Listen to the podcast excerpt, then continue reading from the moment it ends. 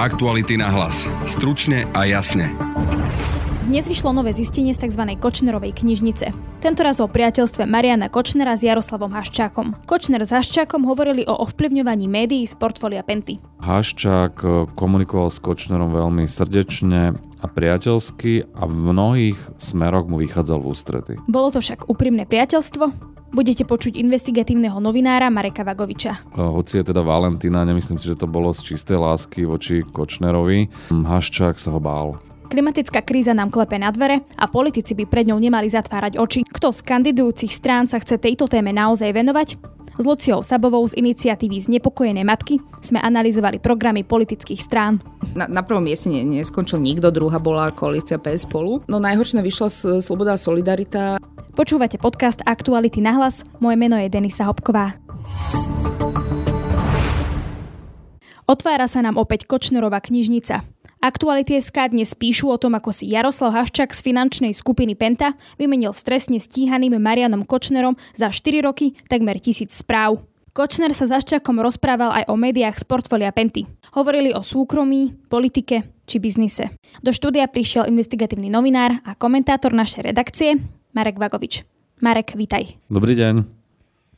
Marek, tak čo sa dozvedáme z novej Kočnerovej knižnice? Tak e, my sme analyzovali e, správy medzi Jaroslavom Haščákom a Marianom Kočnerom. Je ich takmer tisíc a z tých správ vyplýva, že Jaroslav Haščák v minulosti nehovoril pravdu, keď zľahčoval svoj vzťah s Marianom Kočnerom.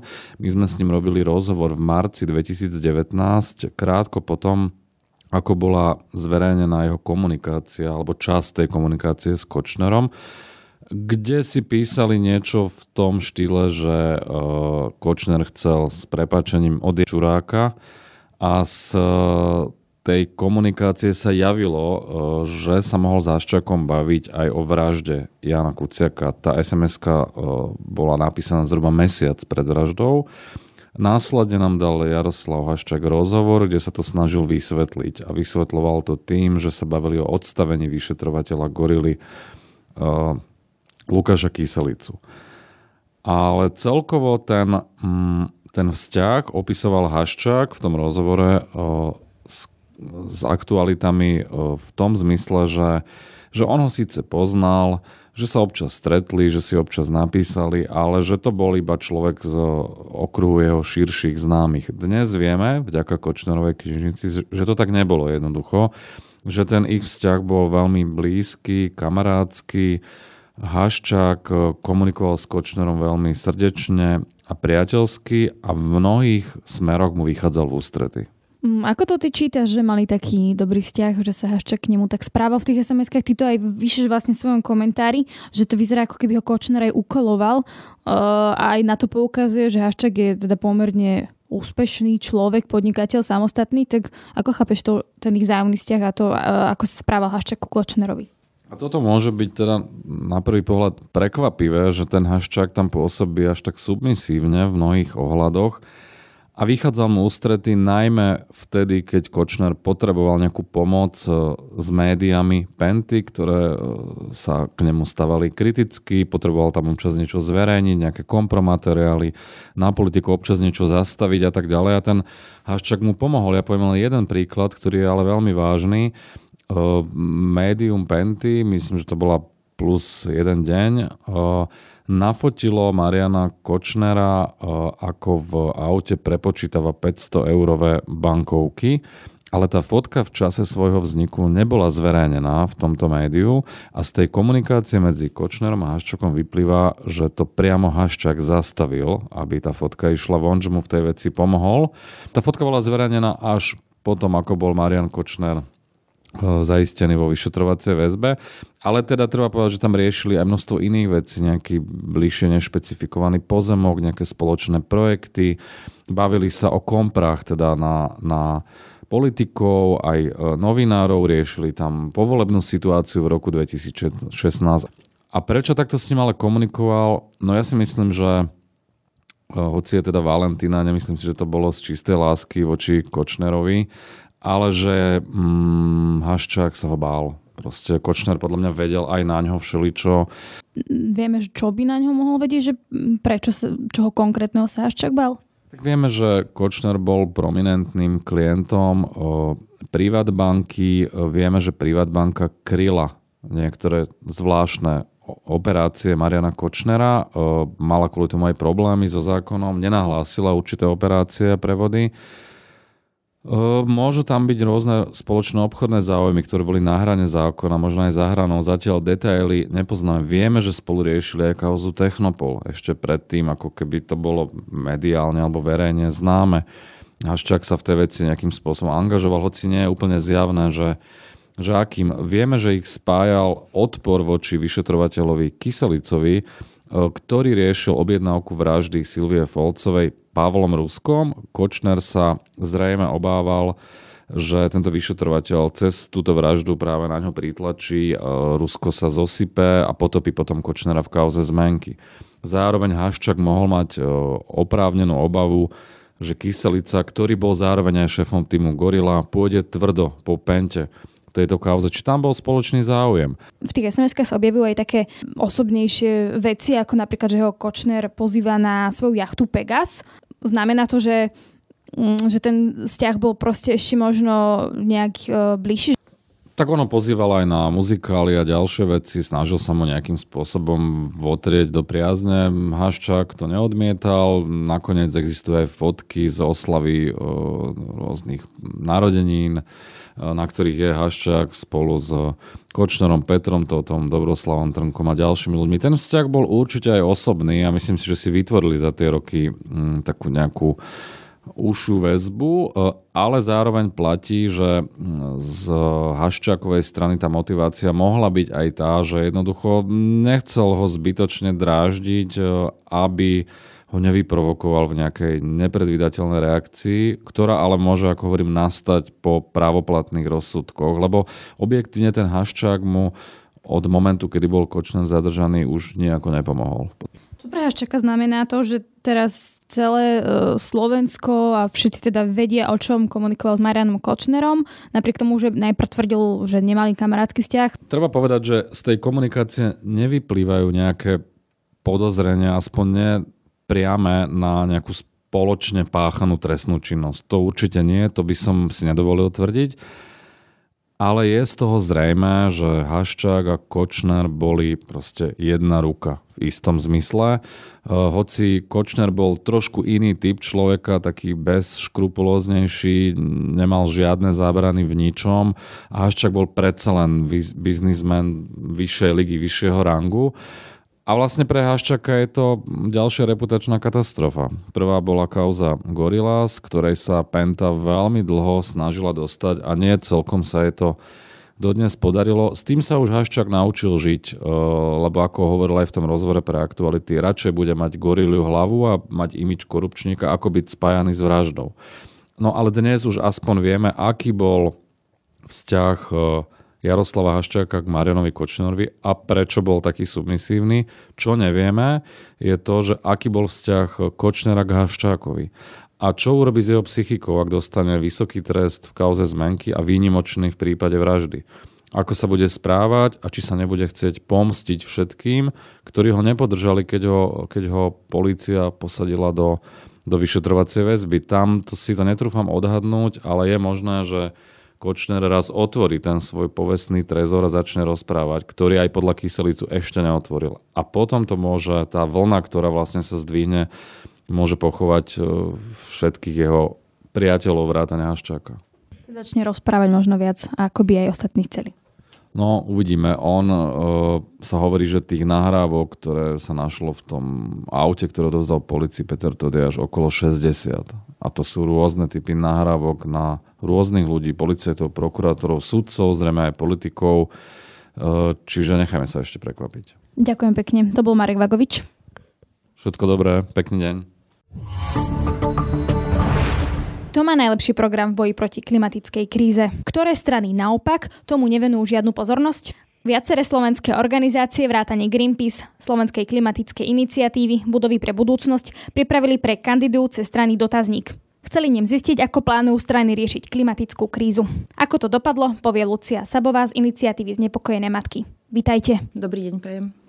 Ešte predtým, ako uh, sa budeme rozprávať o, o konkrétnych stranách, o tom, že čo chcú v oblasti klimatickej krízy zmeniť alebo nie, tak najprv si povedzme, že prečo by, malo, by sa mali strany zaoberať klimatickou krízou, alebo prečo by to mala byť ich priorita, lebo vieme, že máme školstvo v pomerne zlom stave, zdravotníctvo, že toto sú možno uh, sa môžu, môžu zdať ako urgentnejšie témy, ako um, riešiť klimatickú krízu.